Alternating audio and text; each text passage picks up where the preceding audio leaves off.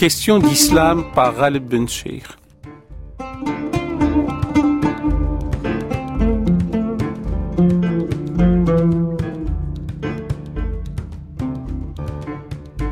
Aujourd'hui, nous parlons de Hegel et de l'islam. La perception hegelienne euh, de l'islam est méconnue de nombreux chercheurs et heureusement, nous avons le philosophe irakien Hussein Hindawi qui s'y est intéressé à cette question et nous en parlons avec euh, plaisir euh, aujourd'hui.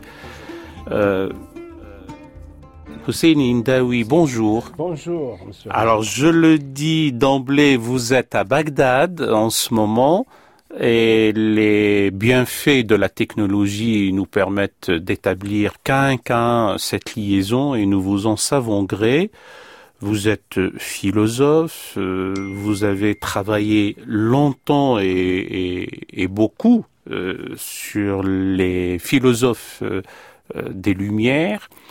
Vous avez traduit l'œuvre de Jack Dont sur Hegel et le hegelianisme. En réalité, vous êtes auteur de nombreux ouvrages, vous êtes un diplomate hors pair, vous conseillez le Premier ministre irakien, et l'un de vos ouvrages aussi sur l'état et l'histoire entre Ibn Khaldoun et Hegel vous permet euh, d'être de bons conseils euh, pour l'exécutif irakien. Alors, première question, pourquoi cet intérêt pour Hegel et la connexion entre la pensée hegelienne et, la tradition religieuse islamique et même la civilisation islamique? Oui, bonjour M. Rale, bonjour tout le monde avec vous. Mon intérêt pour la vision hegelienne de l'islam et pour la philosophie de Hegel en général tient surtout à des facteurs académiques à l'origine. Il y a sans doute une raison supplémentaire pour choisir ce sujet étant donné que je suis musulman et qu'il est très important pour lui de connaître la position des autres, notamment des philosophes et de penseurs de lumière, concernant l'islam. Mon souci, cependant, n'était pas de juger les idées d'un philosophe du XIXe siècle sur cette religion vivante, mais plutôt de connaître la logique de ces idées et leur effet sur notre vie politique et culturelle actuelle. C'est pourquoi il était nécessaire d'insister sur ce qui est vivant dans la philosophie de Hegel, d'autant plus que ses réflexions sur l'islam sur l'Orient en général imprègnent encore aujourd'hui, dans une mesure non négligeable, la pensée politique occidentale et influent sur la relation qu'entretiennent ces deux cultures. Elle était également important de compléter un aspect manquant dans la recherche sur la philosophie de l'histoire de Hegel et celle de la religion en particulier. Cette dernière occupe une place importante dans la philosophie hegelienne en général. Quant à mes recherches sur Hegel, elles dataient de mes années d'études à l'Université de Poitiers où j'avais en particulier suivi entre 1980 et 1986 le cours d'un professeur extrêmement énergique, passionné et convaincant, qui était le philosophe français Jacques Dante, fondateur Vous avez traduit ses ouvrages. J'ai traduit euh, Hegel et Hegelianisme. Et je commence à traduire aussi Hegel, philosophe de l'histoire vivante, mais je, malheureusement, je n'ai pas fini encore parce que je suis vraiment très occupé par d'autres euh, articles et travaux. C'est-à-dire, grâce à M. Don, j'ai compris que la philosophie de Hegel n'est pas une doctrine à côté des autres, mais représente plutôt une manière différente de lire l'histoire universelle. C'est lui aussi qui m'avait conseillé d'orienter mon travail vers l'aspect islamique de l'œuvre de Hegel. Ce thème avait été jusqu'alors très peu traité par les spécialistes de sa philosophie, et c'était pour moi l'occasion d'explorer un domaine quasiment vierge, ce qui était particulièrement excitant pour moi, important une attention euh, minutieuse aux détails du texte de Hegel et aux enjeux de raisonnement dont est la porteur. Aziz Hindawi, euh, on, on, attribue à Hegel d'avoir dit que rien de grand ne peut se faire sans passion, et, et donc pour lui la passion euh, euh, suprême est celle de s'adonner à, la philosophie. Il le fait en, en grand philosophe. Et d'ailleurs, tout ce qui s'est fait de grand en philosophie depuis un siècle euh, ne peut pas être en dehors de l'œuvre de Hegel, et c'est lui-même qui a conditionné la pensée philosophique occidentale. Alors comment se fait-il que d'autres chercheurs ou d'autres spécialistes ont ignoré les connexions de la philosophie hegelienne avec euh, la question islamique. À première vue, en fait, l'absence d'un chapitre consacré à la religion islamique dans sa philosophie de la religion et la maigrière de passage dans l'histoire de la philosophie et aussi dans la philosophie de l'histoire, ses œuvres, dans aussi l'esthétique, laisse à penser que ce philosophe aura délaissé l'islam. Et par là décourager le, le spécialiste d'entreprendre des études consacrées à ce thème. Moi, personnellement, j'ai découvert cependant qu'à défaut de long développement, la permanence d'une réflexion approfondie sur l'Orient islamique parcourt en filigrane l'œuvre de Hegel et que ce n'est pas le hasard ou le manque de connaissances qui lui a dicté telle ou telle attitude, mais qu'il a développé une conception propre de l'islam, constituant jusque dans ses silences une attitude philosophique continue. Bien que je suis tout à fait conscient que cette conception ne coupe qu'une place subalterne dans sa philosophie. En effet, dès le commencement, j'ai que ce philosophe puisse oublier une grande religion comme l'islam quand il affirme lui-même que dans chaque religion existe le devant, un rapport au devant, et une philosophie de l'histoire doit chercher dans les formes les plus misérables l'élément spirituel d'autant plus que l'islam pour Hegel est loin d'être un phénomène euh, spirituel modeste, elle affirme bien au contraire que c'est une religion spirituelle comme la religion juive et qu'elle est dans la même sphère que la religion chrétienne. Un autre, Hegel reconnaît volontiers à l'islam la fondation d'un empire universel et une brillante civilisation qui, pendant longtemps a été le centre du savoir dans le monde. Hussein Hindawi, ce qui caractérise, et je le dis sous votre contrôle, l'œuvre de Hegel, c'est sa philosophie de l'histoire ou cette approche de l'histoire universelle. Ben, comme c'est un homme à cheval entre le 18e et le 19e siècle, rappelons simplement qu'il est né un 27 août 1770 et puis il est mort un 14 novembre 1831. Il est né à Stuttgart, mort à Berlin.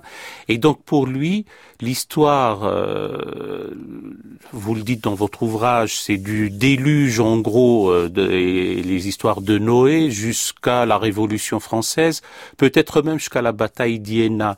Et sur cette fresque historique, le, le fait islamique comme porteur d'une civilisation et surtout d'un empire ou d'empire ne peut pas être ignoré, plus l'influence de Goethe, tout ça fait que dans l'œuvre de Hegel, la question islamique, vous l'avez dit, est en filigrane.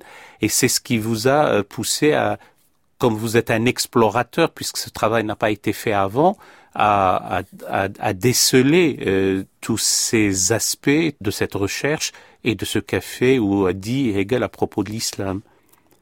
Oui, absolument. C'est-à-dire Hegel, qui euh, c'est lui-même qui a placé l'histoire au centre de sa réflexion philosophique.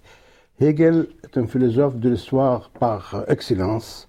Dans ses leçons sur la philosophie de l'histoire, son discours est centré uniquement sur l'histoire générale de l'humanité dans le sens le plus habituel du terme.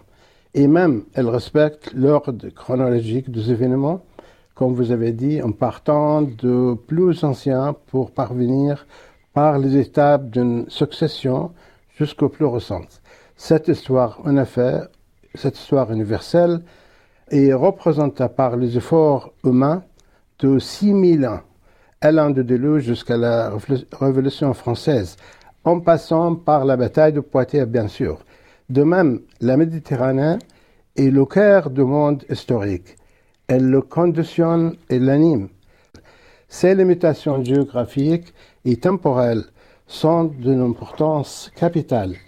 Elles nous montrent explicitement combien le sud de la Méditerranée, berceau et cadre de l'islam, occupe un rôle décisif et combien l'islam, activement présent dans cette partie du monde, tient une place importante dans la dialectique de l'évolution de l'histoire universelle et surtout dans l'histoire de quatrième figure chez Hegel, qui est la figure du monde germanique. Rappelons simplement qu'il s'est très peu intéressé, voire pas du tout, au nouveau monde qui pour lui n'était pas encore entré dans l'histoire, j'entends par là l'Amérique. Pour lui, le, la Méditerranée étant le nombril ou le berceau, le cœur de ce qui fait l'histoire et, et, donc pour étayer vos propos, ce qui est de l'autre côté de la Méditerranée, la rive sud, ne peut pas être ignoré et c'est pour ça que ça entre dans la perception, la vision et la réflexion hegelienne. Absolument. Aussi, il y a l'impact de la réalité politico-historique de l'islam dans le mouvement des idées à l'époque moderne, à l'époque de Hegel. Par exemple, les précipiciers de l'histoire de l'Empire ottoman qui, s'il abandonne définitivement le siège de Vienne en 1683, demeure encore maître incontesté dans le Balkan, aux portes de l'Europe occidentale et de l'Allemagne en particulier. Euh, d'emblée, euh, Hussein Hindawi, je voudrais poser cette question parce que j'aurais pu la laisser euh, euh venir plus tard dans notre entretien, mais je ne résiste pas à vous la poser maintenant. Dans la dialectique hegelienne, vous avez la thèse, l'antithèse et, la synthèse. Et euh, vous dites vous-même, mais certains autres observateurs disent qu'il l'applique aux faits religieux et tout particulièrement au catholicisme comme synthèse, à l'islam comme antisynthèse et au luthérianisme comme la synthèse.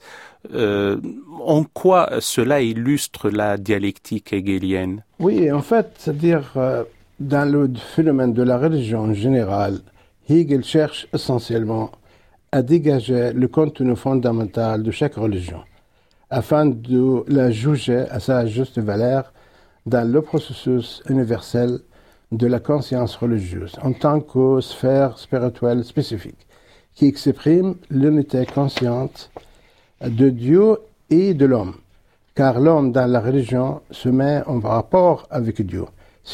À ce sujet, Hussein Indawi, je voudrais dire sans vouloir euh, chercher coûte que coûte euh, à ployer la réflexion hegelienne et l'imprégner de références islamiques, mais dans votre ouvrage, il y a ce passage qui dit que l'idée coranique bien connue, euh, qui est essentielle aussi dans la métaphysique islamique, et elle stipule que Dieu fait sortir le vivant du mort, il fait sortir le mort du vivant. C'est le fameux verset 95 euh, de la sourate 6, la sourate dite du bétail ou des troupeaux, a beaucoup euh, eu d'impact sur la pensée hegelienne lui-même, puisqu'il euh, il parle qu'il y a un lien entre la mort et la vie et vice-versa, et pour lui, euh, les musulmans particulièrement, mais d'une manière générale les orientaux,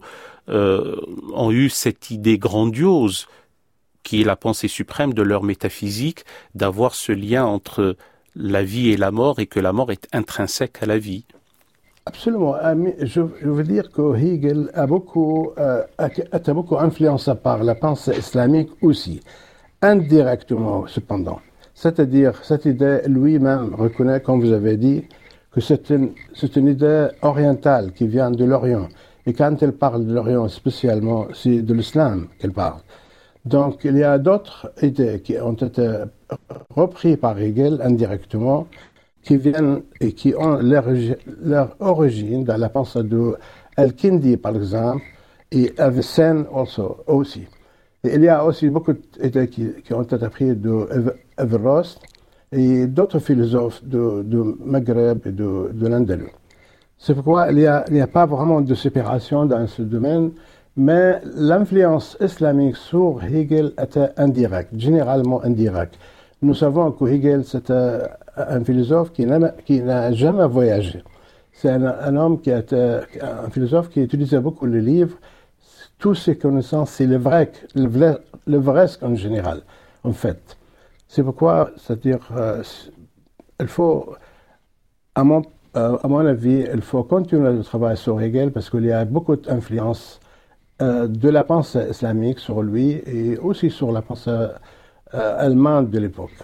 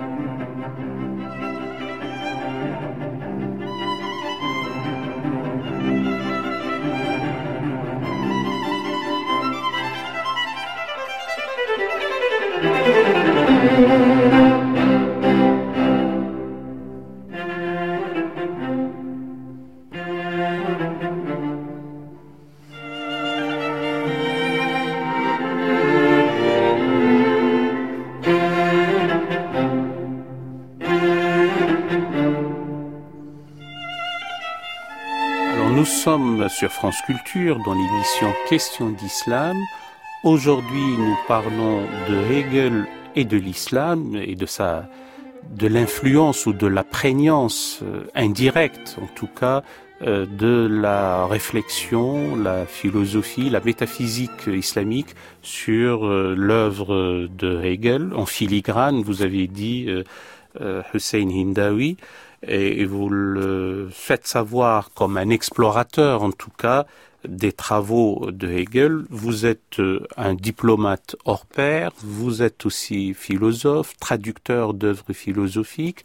Vous avez traduit l'œuvre de Jack Dont euh, sur Hegel et le hegelianisme, enfin du français à l'arabe, et puis vous êtes auteur de nombreux ouvrages, dont L'État et l'Histoire entre Ibn Khaldoun et Hegel. Et c'est pour ça que nous sommes ravis de vous avoir. Et j'explique aux auditeurs que vous êtes euh, à Bagdad. Vous êtes conseiller du Premier ministre irakien et c'est la magie de la technologie et nous sommes ravis de vous avoir en tout cas pour cette deuxième partie. Euh, en quoi euh, trouvez-vous euh, que ce sujet qui est à explorer, vous êtes un des pionniers dans cette recherche, mais il y en a d'autres, surtout à propos du sublime, et nous le verrons tout à l'heure, dans ce qui est esthétique, beau, artistique dans la civilisation islamique. Oui, moi je vais, je vais le répondre à votre question tout à l'heure, c'était sur la question de la, contradiction entre luthérianisme et l'islam. Euh, en fait, pour, pour Hegel, l'islam se déplace au-dessus de, de, de, judaïsme, comme sa négation, comme son dépassement aussi. Car dans la conscience islamique, euh, l'unicité de Dieu est si rigoureusement exprimée que rien ne peut la troubler au point de que même la, multiplicité interne, la trinité, est rejetée. Voilà pourquoi l'islam, à ses yeux, ne se euh, présente pas seulement comme l'opposition absolue du christianisme dans l'histoire universelle, mais aussi et surtout, elle représente euh, avec le christianisme les deux mondes qui s'affrontent au cours de durs combats au sein même du monde germanique. Donc, du point de vue de la logique, la dialectique de la quatrième figure germanique universelle de l'esprit se présente de la manière suivante. Nous avons le catholicisme égal euh, contre l'islam et l'islam contre le luthérianisme. Thèse, synthèse, antithèse. Ça veut dire la thèse, antithèse, synthèse, je veux dire catholicisme contre l'islam, l'islam euh, est contre le luthérianisme. Et c'est ça le développement dans l'histoire, le mouvement de l'histoire de la religion. Bien ça, euh, merci pour euh, cette réponse. finalement, je laisserai ma question sur le sublime et l'art un peu plus tard. L'homme, je parle de Hegel, est passionné à la fois d'histoire. Il dit que l'histoire universelle finalement est une sorte de résultante des histoires des peuples et chacun a son moment. C'est pour ça qu'on parle de moment hegelien.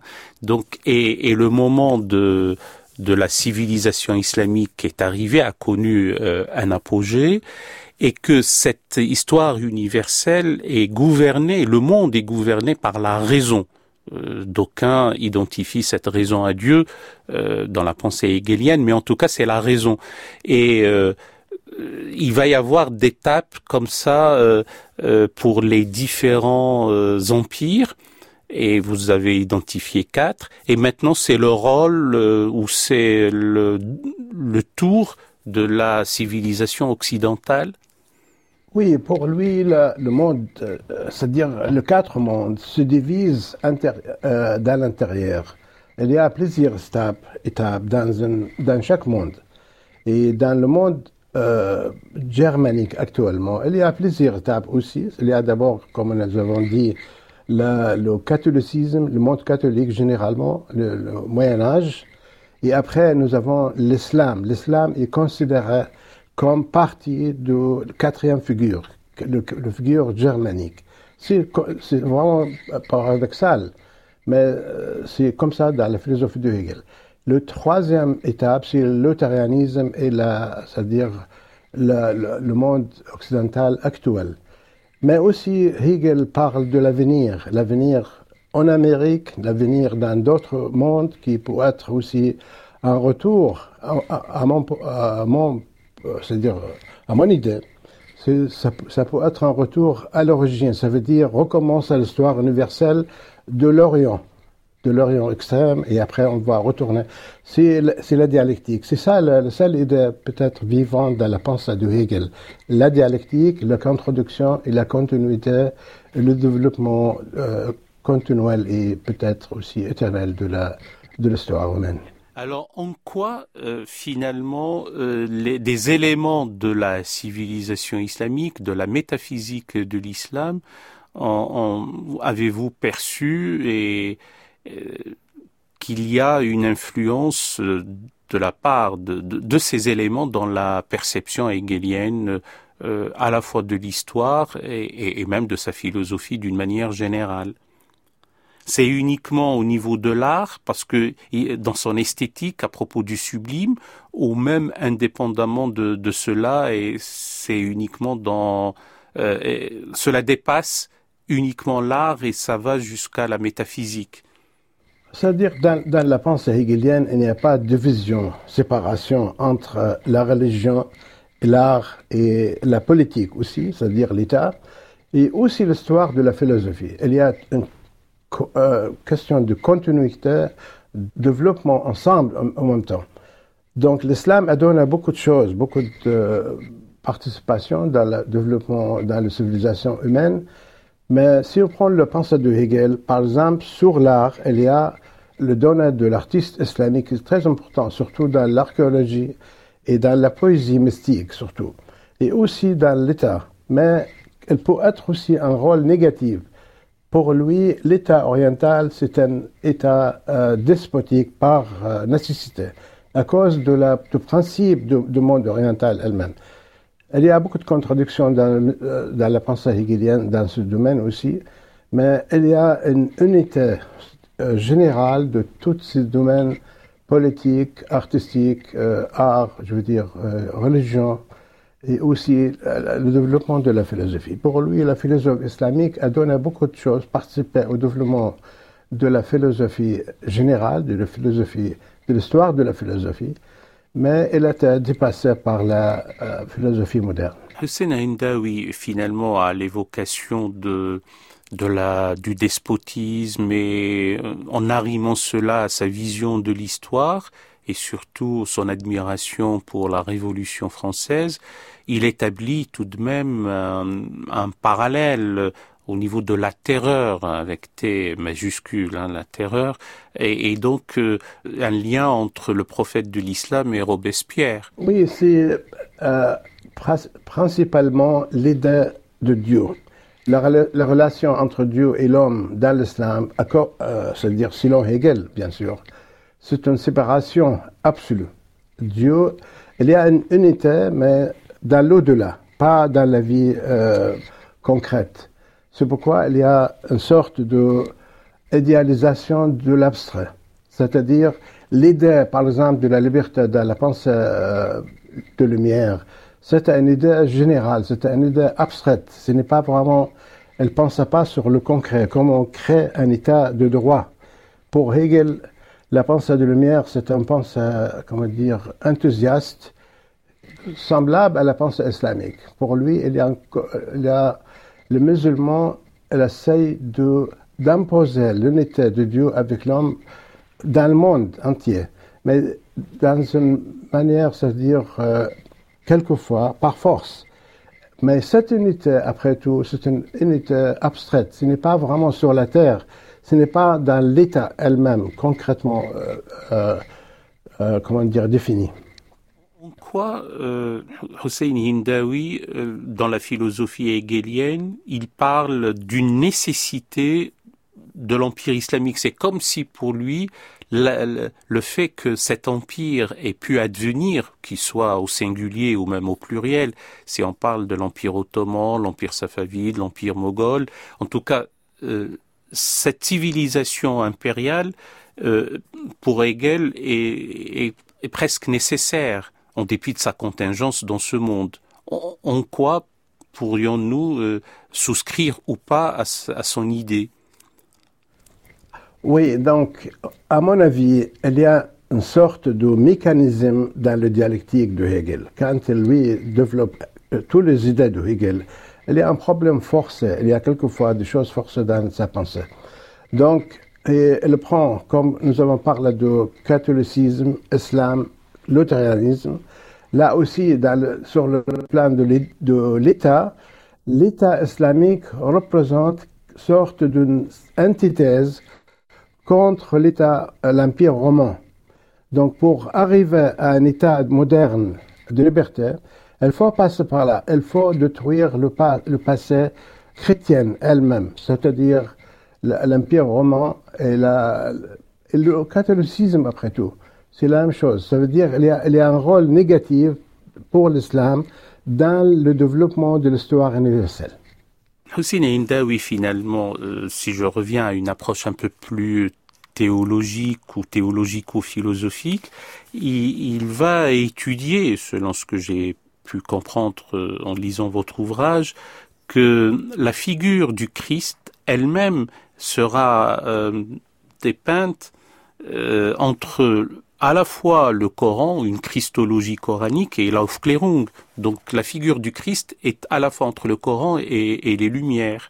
Oui, absolument. Là aussi, il y a, il y a un problème, en fait. C'est-à-dire cette abstraction dans la pensée de Hegel, elle prend les choses quelquefois euh, sans vraiment, euh, je veux dire, euh, nécessité pour créer une sorte de unité de dialogue, c'est-à-dire thèse, antithèse, euh, synthèse. Euh, elle prend la, la c'est-à-dire, lui, elle a beaucoup d'idées. C'est l'unité de, l'existence pour lui inclut tout. Donc, pour lui, l'islam a reconnu le Christ, comme le Verbe, comme le Fils de Dieu. Et là, c'est un, moment très important dans le développement de la religion elle-même. Mais en même temps, euh, ce que veut Hegel et le luthérianisme aussi, c'est qu'il y a une sorte d'unité entre l'homme et Dieu. Pas forcément qu'il soit le fils de Dieu ou le, comment dire, le slave de Dieu. C'est ça la différence entre les deux et finalement, pour lui, le luthérianisme, par l'influence de l'islam, quand ils ont détruit les images dans l'Église, quand ils ont changé beaucoup de choses, et là aussi il y a un chapitre à étudier sur l'influence de, de l'islam sur le protestantisme elle-même. C'est-à-dire à l'époque, après la chute de Constantinov, il y a un changement vraiment en Europe grâce aux gens qui ont fui la, la, la région, l'Orient, et influencé la pensée euh, occidentale dès le commencement, après la fin de ce qu'on considère comme la fin du Moyen Âge.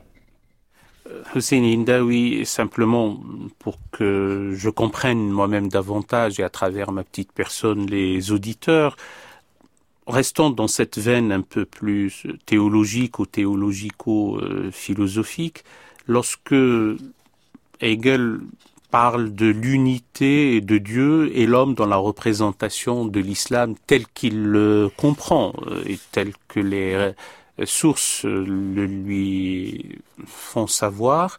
Quelle est cette idée de la subjectivité absolument spirituelle qui n'est pas séparée de l'homme réel Si vous pouviez nous expliquer cela, et notamment la représentation islamique qui limite la manifestation de Dieu aux seuls hommes conscients de leur être spirituel. Oui, là, il faut aussi, à mon avis, retourner euh, au commencement de l'histoire universelle. Le développement de l'idée de Dieu, le développement de l'unité entre l'homme et Dieu est aussi passé une, une histoire très compliquée. D'abord, dans l'Orient, la Chine, la, pensée chinoise, comme était vu par Hegel, Dieu était considéré comme euh, représenté par l'empereur lui-même dans la, la religion perse, c'était la lumière, donc c'est toujours matériel. Dans la pensée juive, c'est le peuple élu. Pour lui, c'est une idée vraiment matérielle quand on dit un, un, Dieu, le un absolu a un peuple. Donc il était vraiment pas. Euh, elle n'a jamais accepté cette idée. Et l'islam, il a fait l'unité, mais dans une euh, situation d'abstraction. Il y a une unité entre Dieu et l'homme, mais cette unité existe dans le ciel, c'est pas sur la terre. Et pour lui, finalement, c'est la, religion chrétienne qui continue, qui développe, et aussi par des étapes pour arriver à l'unité consciente. Dieu existe dans l'homme comme un, une raison consciente, en fait. C'est pourquoi, quand on parle de la Dieu gouverne le monde, ça veut dire la raison gouverne le monde pour Hegel. Dieu, c'est un raison absolue. Un principe rationnel absolu, effectivement.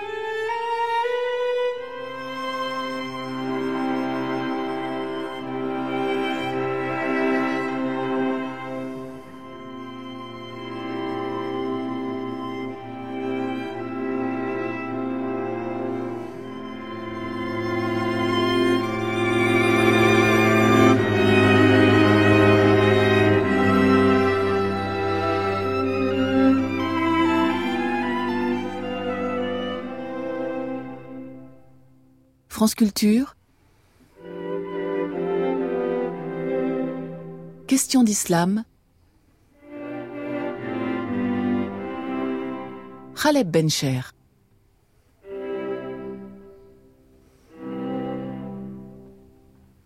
Aujourd'hui, nous parlons de Hegel et de l'islam avec euh, le philosophe irakien Hussein Hindawi. Hussein Hindawi est docteur en philosophie, diplomate, hors pair, euh, conseiller de l'actuel Premier ministre irakien et surtout euh, auteur de nombreux ouvrages et traducteur de l'œuvre aussi de Jack Dont et notamment Hegel et le hegelianisme et euh, auteur de l'ouvrage L'État et l'histoire entre Hegel et Ibn Khaldoun. Et aujourd'hui, nous parlons de la perception hegelienne du fait islamique.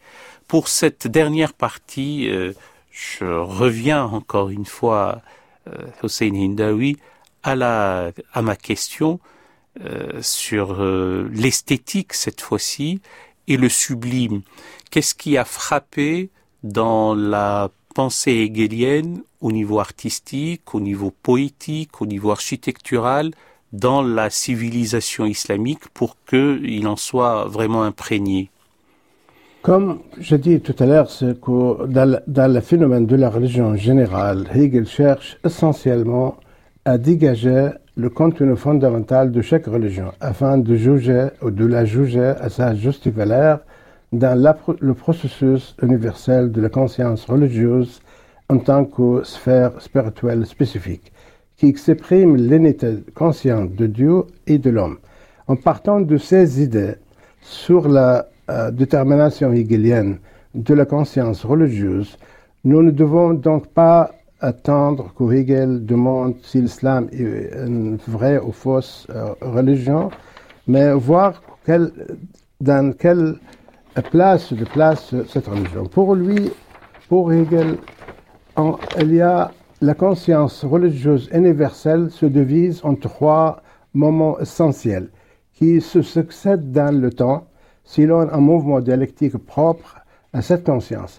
Premièrement, la religion de la nature, où Dieu est déterminé comme substantialité générale, sans esprit et encore confondu d'une manière ou d'une autre avec la nature. C'est la situation dans la Chine, comme je dis, et le Perse et l'Afrique. La deuxième euh, catégorie de, de religions, ce sont les religions de l'individualité spirituelle, dans laquelle Dieu est conçu comme esprit universel, comme subjectivité libre et autonome de la nature, mais d'une manière encore abstraite et extérieure. Dans cette conscience, l'homme euh, doit s'élever de fini à l'infini, de l'individuel à l'universel, du monde réel au-delà, euh, afin de réaliser son, unité avec Dieu. La troisième catégorie, la religion absolue, où Dieu est considéré comme être spirituel, mais concrètement déterminé, comme esprit. Euh, cette division est très importante pour voir la, place de l'islam. Le texte sur l'art euh, musulman de sublime semble le plus proche, euh, le plus clair pour expliquer cela. La religion du sublime, comme j'ai dit, se, se, place, se place dans la deuxième catégorie avec les religions où euh, la subjectivité spirituelle, Dieu est spirituel, mais, mais en même temps abstrait extérieur. Oui, alors dans, dans, mon esprit en vous posant les questions, c'est de mettre aussi en avant son érudition euh, livresque, certes, puisqu'il n'a pas voyagé. Il a pris connaissance des et une nuits, des maqamat, euh, les stations, comme disent certains, de Hariri, le Shanem de Firdausi. Et il était euh, impressionné par euh, euh, c'est moi qui souligne l'architecture dite islamique, les enluminures, toute forme d'art, les arabesques aussi, mais de les récits euh, fabuleux euh, qu'il a pu avoir, mais ce n'est ni la prose des mille et une nuits, ni même le Coran qui l'ont euh, influencé, c'est plutôt la poésie, la poésie mystique euh, particulièrement, qui l'a beaucoup euh, atteint, si je puis dire. Oui, c'est-à-dire là, le texte sur l'art musulman, généralement, c'est plus facile à comprendre, peut-être, parmi le, le texte du Hegel. Elle parle de la conscience artistique musulmane, de la poésie soufise, ainsi que de l'architecture euh, musulmane, l'architecture arabe et l'Andalousie aussi. Elle est nécessaire de remplacer ici que Hegel, de remarquer ici que Hegel considère la poésie musulmane comme la plus belle expression de l'art de sublime. À plusieurs reprises, elle affirme que pour saisir cet art dans sa plus belle pureté et sublimité, il faut s'adresser aux musulmans. Il est important de noter également que Hegel, une fois n'est pas coutume, cite de longs passages de l'admirable Jalaluddin Rumi dans son encyclopédie de sciences euh, philosophiques. D'autres citations de Hafez se trouvent aussi bien dans l'esthétique que dans la philosophie de la religion, tandis que le nom d'autres poètes et écrivains musulmans ont été simplement évoqués, notamment par Hegel, tels que Saadi, Navami, Ferdowsi, Hariri, mais surtout Hafez, Ferdowsi, et d'une manière, comme je dis, plus importante et très significative, Rumi, qui capte l'intérêt de Hegel. Il faut noter aussi que euh, ce philosophe est sans doute sous l'influence de Goethe et de son divan oriental occidental a exprimé une admiration particulière pour le poème pré-islamique arabe, Al-Mu'allaqat, qui sont pour lui des chants poétiques relatifs à des zéros et un souffle frais qui amène de la vie, bien que cette, euh, euh, poésie qui exprime l'état propre des Arabes est encore dans l'état de nature. Euh, oui, Hossein Hindawi, c'est vrai que sous l'intermédiaire ou même l'influence de Goethe, il s'intéressera aux, poèmes dits suspendus, donc les poèmes arabes de la période anté-islamique. Et comme notre sujet c'est plutôt l'islam, c'est davantage l'œuvre d'un Rumi, par exemple. C'est pour ça qu'il souligne qu'il est l'admirable Jalal-Din Rumi dans son encyclopédie des sciences philosophiques, comme vous nous l'avez dit. Il s'intéresse à Hafez, à, à Firdausi, mais ça ce n'est pas que de la poésie.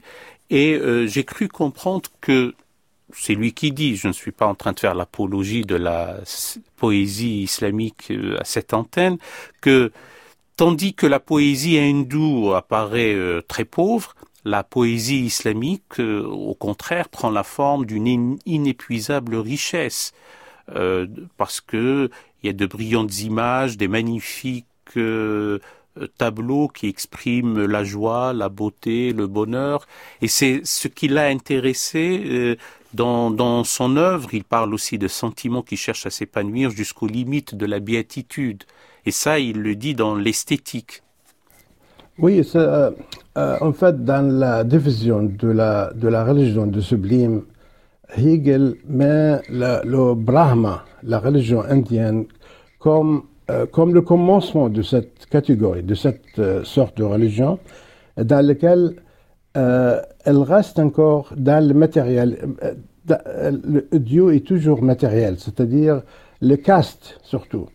Euh, elle considère la religion hindoue comme vraiment primitive, indienne surtout. Mais c'est le commencement, c'est la séparation, la caste qui, euh, qui euh, comment dire, contredit l'unité de l'empereur en Chine, par exemple. C'est un développement, c'est-à-dire dans l'histoire de, la pensée, dans l'histoire de la conscience humaine.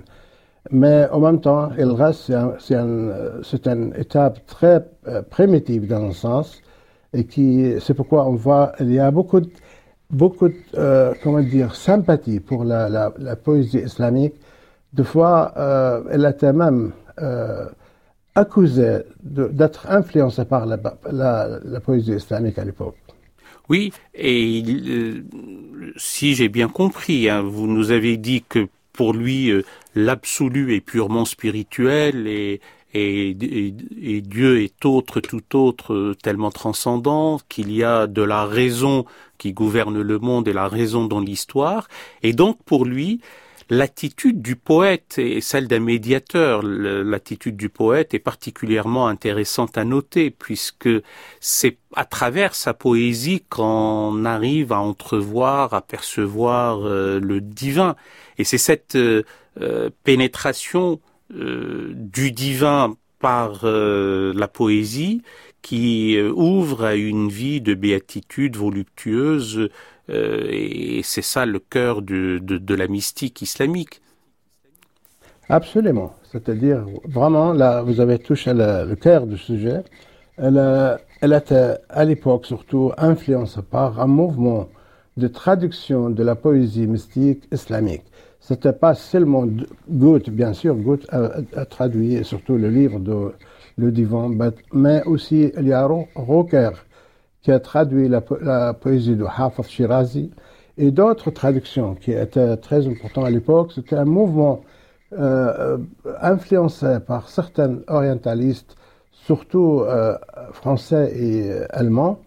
Euh, il, il, y a une porte qui est ouverte. Hegel était dans un sens coincé entre l'influence de Goethe d'un côté et de Volney de l'autre côté, ou même quelquefois de, la, pensée du Moyen Âge. Il ajoute toujours dans, dans l'esthétique que, que l'immanence du divin dans les objets euh, qui élèvent le monde terrestre naturel à la dignité d'une grandeur indépendante, et c'est à travers, encore une fois, euh, la poésie, et j'ai lu aussi, euh, toujours dans l'esthétique, que la poésie islamique est une création artistique propre à l'âge mûr de l'esprit.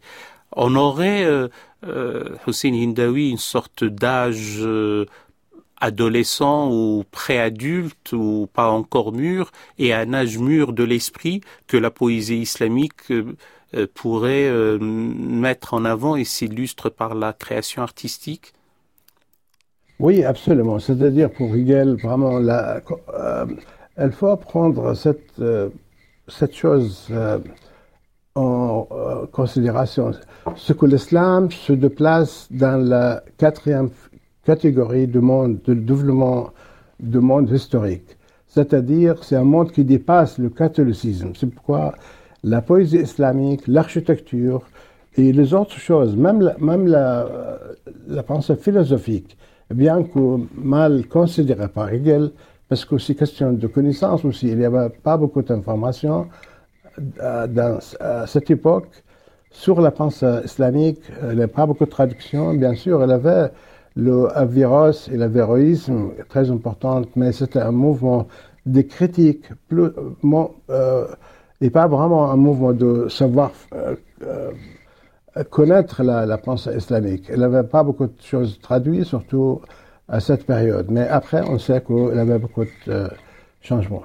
Et, d'ailleurs, pour, euh, pour lui, euh, il a traduit, enfin, il a commenté, pardon, il a commenté le, euh, le chant de Mahomet de, de Goethe. Et c'est celui-là qui euh, l'a, pour cette dernière question en tout cas, aidé ou lui a donné quelques perceptions pour euh, parler de l'art islamique dans l'esthétique.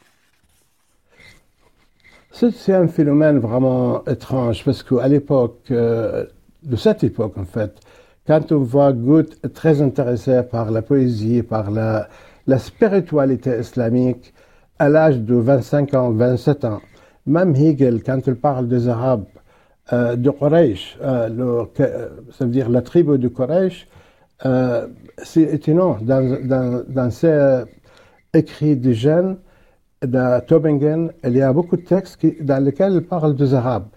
Il y avait des sources dans la pensée allemande qui étaient vraiment, qui ont été influencées par le romantique à l'époque. Il y avait beaucoup de traductions, beaucoup de travail, et, mais en même temps, c'était pas vraiment très mal défini, en fait. Alors, merci infiniment, euh, Hossein Hindawi de nous avoir introduit en tout cas la pensée hegelienne et, l'islam. J'aurais souhaité euh, vous poser quelques questions sur la réception à la fois de votre œuvre et aussi de Hegel actuellement dans le monde arabo-musulman. On laissera ça à une autre fois si vous voulez bien. Je rappelle simplement pour nos amis auditeurs que cet entretien s'est fait euh, à travers le téléphone et vous êtes à Bagdad en ce moment, euh, vous conseillez le Premier ministre irakien. Euh, merci encore une fois. Chers amis auditeurs, c'était Question d'Islam. Vous retrouverez cette émission comme toutes celles de la chaîne sur le site de France Culture et sur l'application Radio France. Elle est à écouter et à podcaster. Vous retrouverez aussi les références des musiques et des livres sur le site franceculture.fr. L'attaché d'émission est Daphné Abkral. La prise de son était assurée par Manuel Couturier et la réalisation est assumée par l'ami Franck Lilin.